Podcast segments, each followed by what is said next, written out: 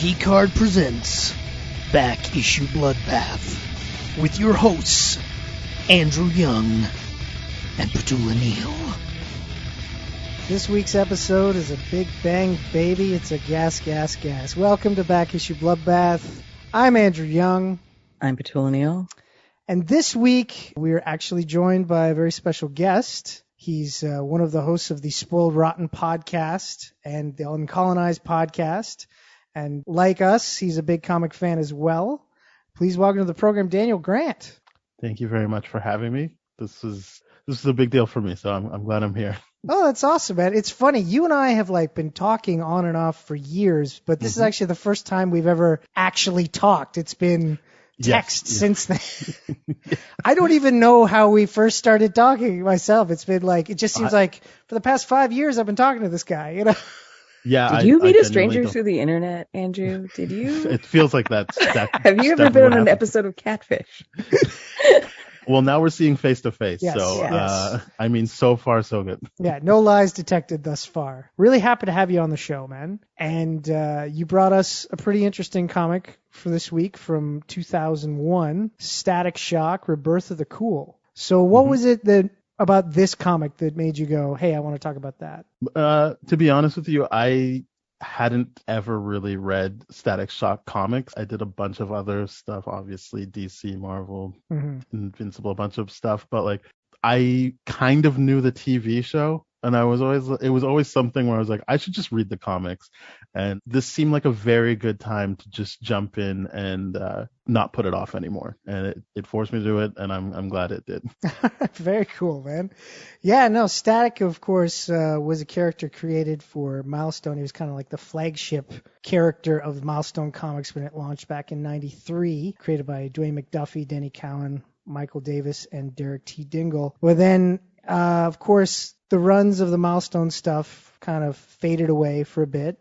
And it was in 2001 that they decided to do a revival with the plan being that if this sells well, we'll continue on the series. And they thought, well, it's been a cartoon series for the past couple of years and it's been doing quite well on there. Let's try for the comic again. And that was the thing. Like, the first time I ever heard of Static was because of the cartoon series, because he crossed over with Batman Beyond and things mm-hmm. like that and we didn't we didn't we didn't get the WB up here in Canada, so we got it through like places like YTV or Fox or yes, whatever. Yeah. This was like their attempt to be like, hey, we're gonna bring this back. If this does really well, then DC will give the green light to start up all the milestone stuff again. And I know that Dwayne McDuffie was like really like pushing for this. And at that time his stock had risen because of his work in the DC animated properties as well. So this was a good fertile land to try to grow the static comic. So in this, Static has kind of been out of the game for a while because of what happened in the previous series. Person that he was uh, teammates with, they died, and that made him go, you know what? I'm just going to be a kid. I'm a 15 year old kid. I want to enjoy life. And that's what he did for the longest time until everybody's kind of like Godfather Part 3. He thinks he's out and they pull him back in. Yeah. So, Daniel, did you read this before the initial static stuff?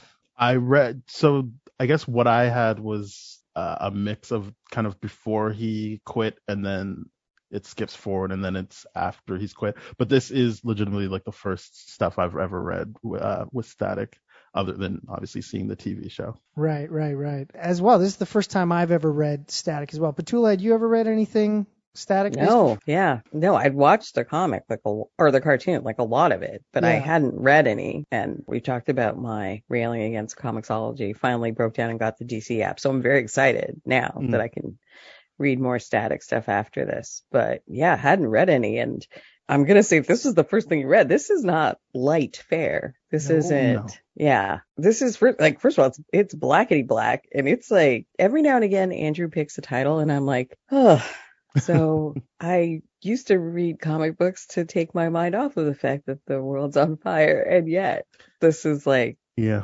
clearly metaphor for insert whatever kind of oppression you want there. It's giving class, it's giving capitalism, it's giving me matrix, human battery stuff. It's all of it. Yeah. Yeah. Uh, and like obviously like the, you know, your OG slavery stuff. Like it's, it's all there. yes, definitely. I, I yeah. think by name it's in there.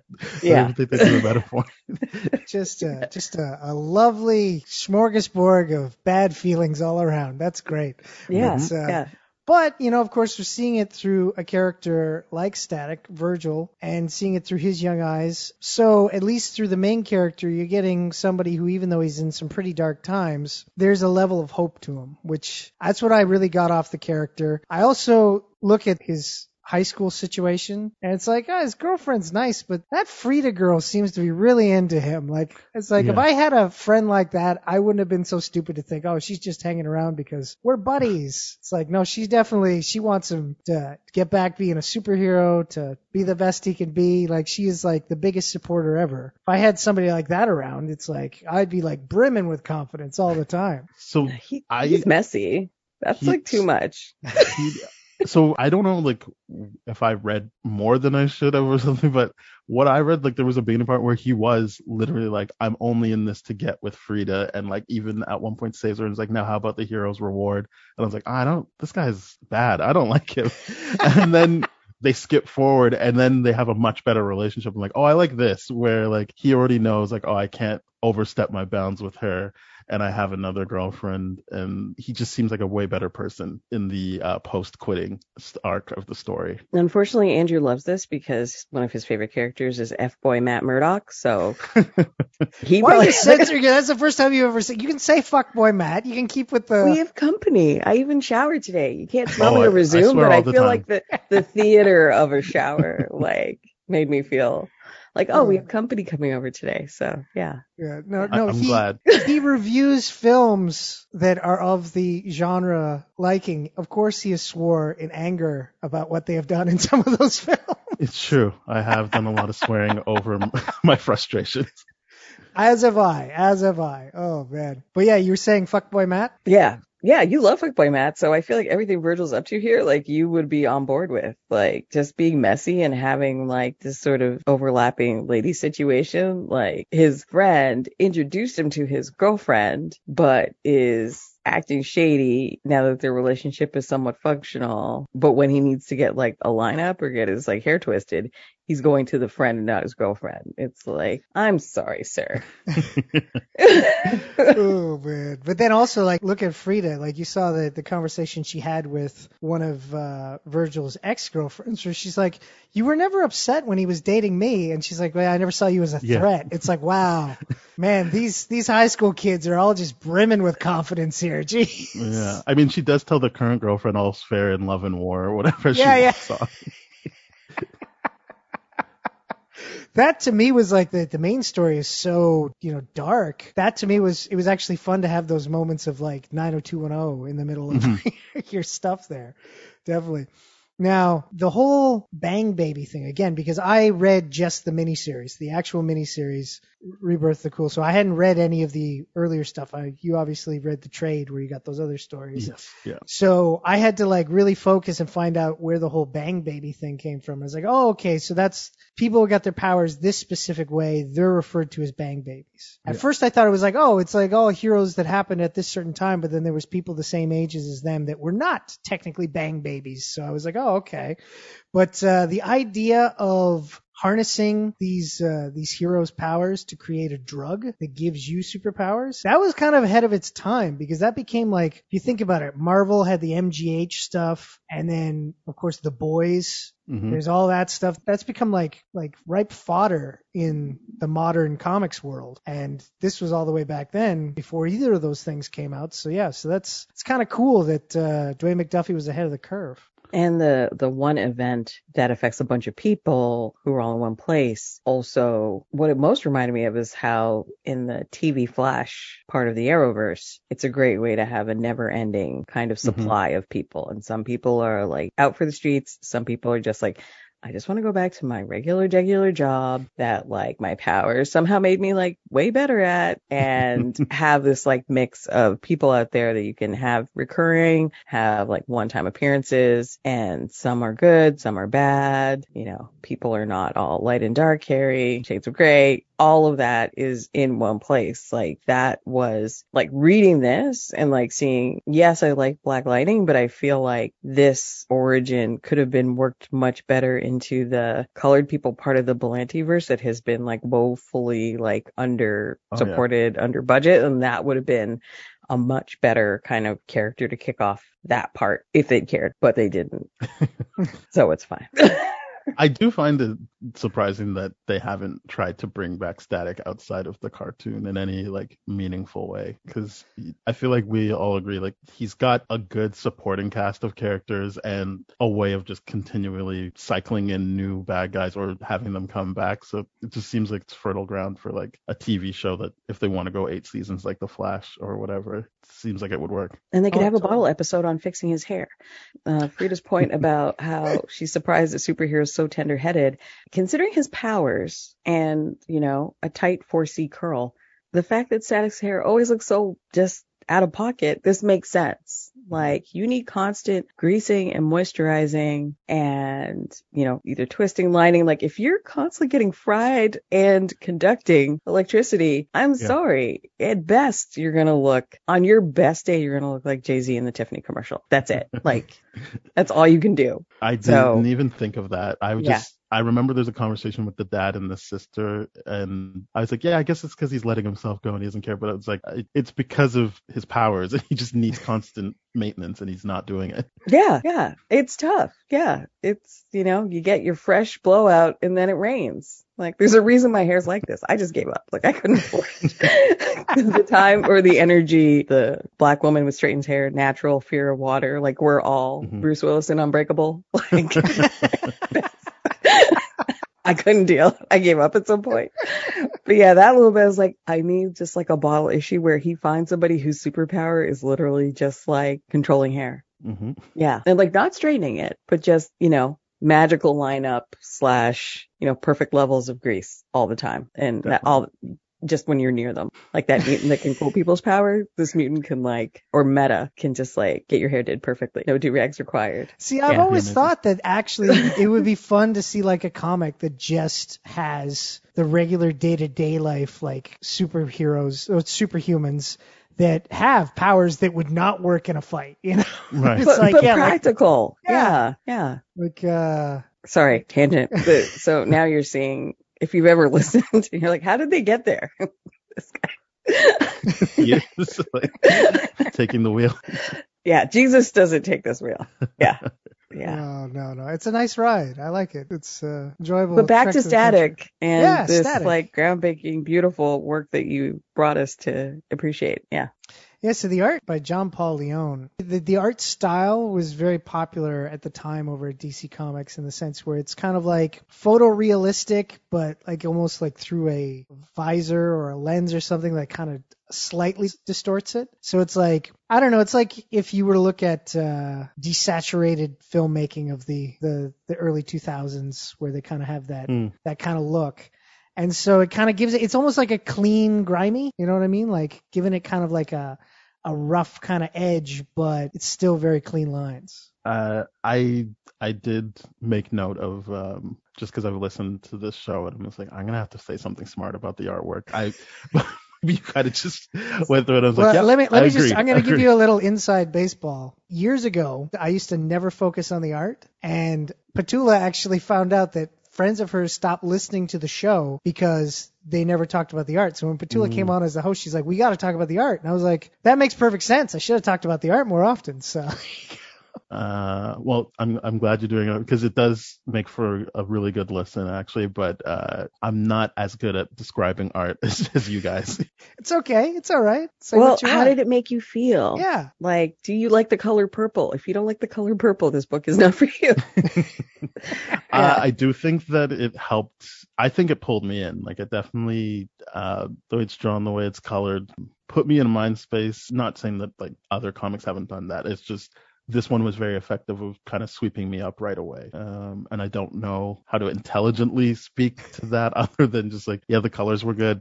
and, um, even mixed with, um, just the fonts of all the different characters once he's on the team and there's the character I can't remember the name of that always tries to give their spiel on like I've got millions of souls in me and like they have a very distinct font and and it even feels like it's like drawn and colored differently than other characters and so I thought that was even visually engaging as well. Yeah, no, it was interesting how that character kind of just stood out of the page because yeah, because you're right.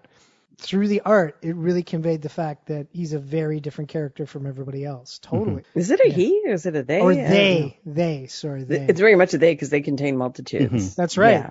Yeah, and they do have a fancy font. It's like a much more chill kind of Etrigan energy. Yeah, yeah. The, yeah, to me purple, it kind of gave almost like an Android type. Mm-hmm. Yeah. The, yeah. the purple and like the the similar styling of the hench people, mm-hmm. very much. If listener, if you like the Aja Hawkeye stuff, especially the tracksuit mafia kind of like those panels, definitely this book is for you because there's a few panels that are so visually similar to that kind of like you have this crew that's just dressed up all exactly the same and then you have your our hero and it's almost like a switch of the colors because tracksuit mafia is in there like browns and whatever static's got his beautiful mustard somehow they made the outfit work here mm. more than ever before.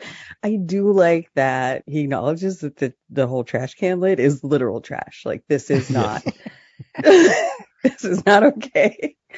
Can we find like there's metal everywhere? Hmm. See also my guy Magneto is like pulling blood out of people, not me. My iron is like, you know, historically very low, but mm. yeah, my other iron people, is very high. So yeah, so Magneto, yeah, stay away from me. Definitely. Why a trash can lit? Like, why are we making the black superhero travel around on literal trash? However, um, all that said, uh, that kind of sort of the clean lines and whatever, it is easy to imagine what you remember from watching the cartoon and sort of superimpose that on top of it because it's almost blank canvas. You're getting a lot more energy in the action panels. There's not a lot of face work, mm. but that's okay. What did you think of the ski store version of his uh, his costume?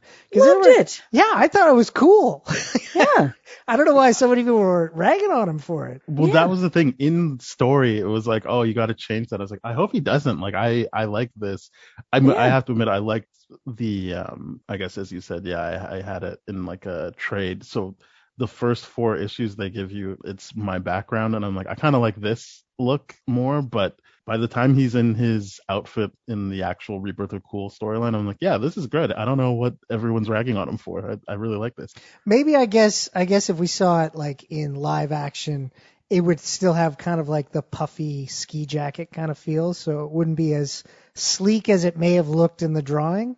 But mm. uh, but yeah, I thought the colors worked. I thought it was neat. Yeah, and, and, looking at it now, like the whole oversized jacket thing is a move. So the fact that he has like the tight fitting, like perfectly bended cap, ball cap, but then like the oversized jacket or whatever, it's very easy. Like it's mm. it's very mm. all of that. Like this outfit makes more sense now than it probably did when the book came out. That's that's very true. Yeah, no, totally, man. But uh when we get to like the end of the book and it gets down to the the final battle, to me it was very much like, yeah, that's usually that that makes perfect sense, you know. The grand villain behind it all is a crusty old white man. That's that's just like real life. I think so.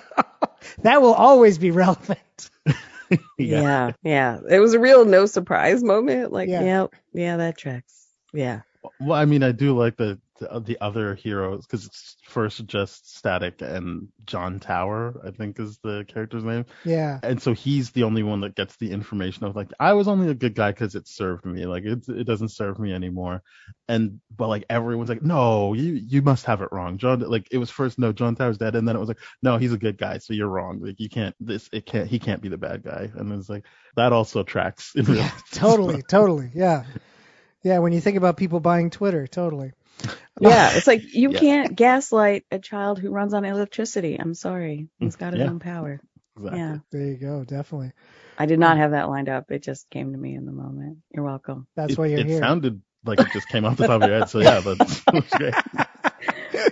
I would be yeah. shocked if I found out you were scripted this entire time. No. Oh my god. Sometimes I write notes and then I find them later and I realize I forgot them on my other computer. That happens a lot.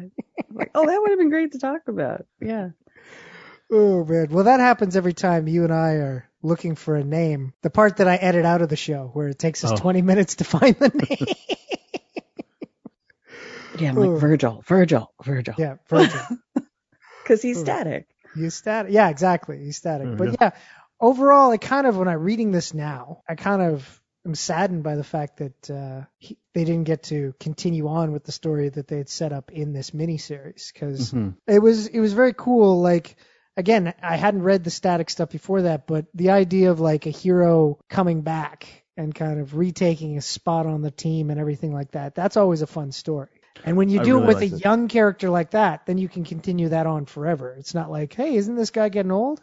So that the, the other thing was again, it's like when you think about like Spider-Man and stuff. It's like it was only in the 60s where he was a teenager, and then they did the actually around the same time in 2001 they did of course the the Ultimate line and everything but it's fun to have like a hero that's still going through the rigors of high school and you know trying to figure himself out while trying to also figure out how to be a hero that's a trope that really doesn't get old for me in comics no matter what mm. kind of whether it be a superhero story or you know somebody with special powers or anything like that.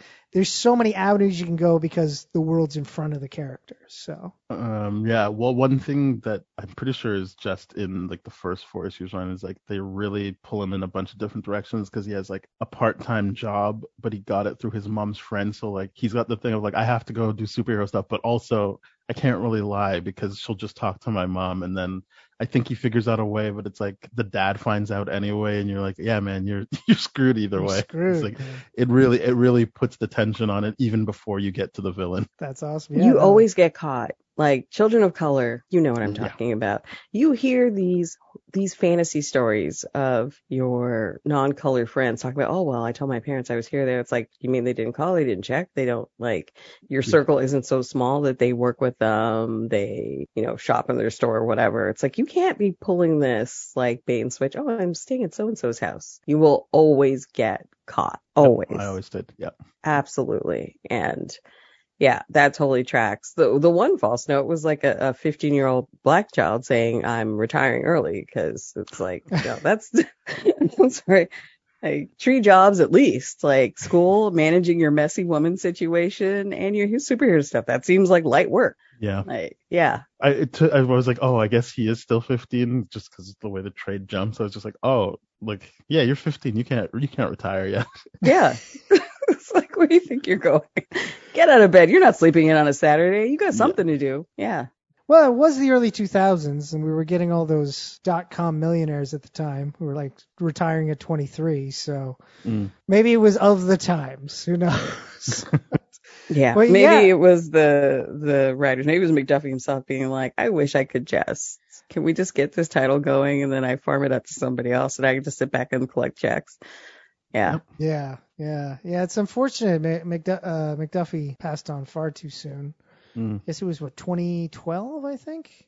Because I remember. I did have that note. It is somewhere around. Yeah, there. something like that. Because I I did remember that uh, it when me and Gavin covered him on the show, it uh, it was I think just a few years after his death. So yeah, but yeah, McDuffie was was was really good. Really enjoyed his work, and uh, yeah, Static is one of those things that is like it's a it's like a big moment in comics history. Mm-hmm. And also when you look at the fact that there are people that are fans of Static Shock that never even checked out the comic, that don't even know a comic existed.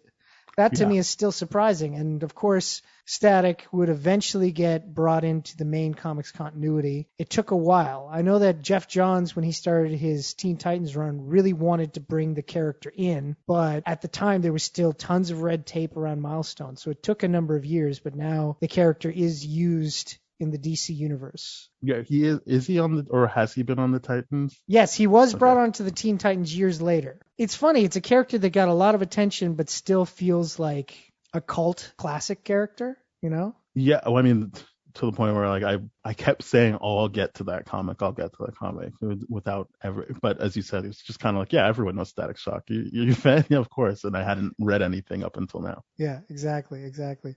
So yeah, no, definitely uh, check it out. Rebirth of the Cool. There's a, a trade available that collects the I think it's like the first four issues of the original Static series, and then this four issue miniseries as well. Very entertaining. Uh, really enjoyed a lot of the uh, a lot of the artwork in it, and as uh, introduces uh, a crap load of characters. Yeah, mm-hmm. ton yeah. of characters, and as Daniel said, it's like the art kind of pulls you in to the story right away. So definitely worth checking out. All right, well we've come to the end of this week's episode of Back Issue Bloodbath. Daniel, where can people find you?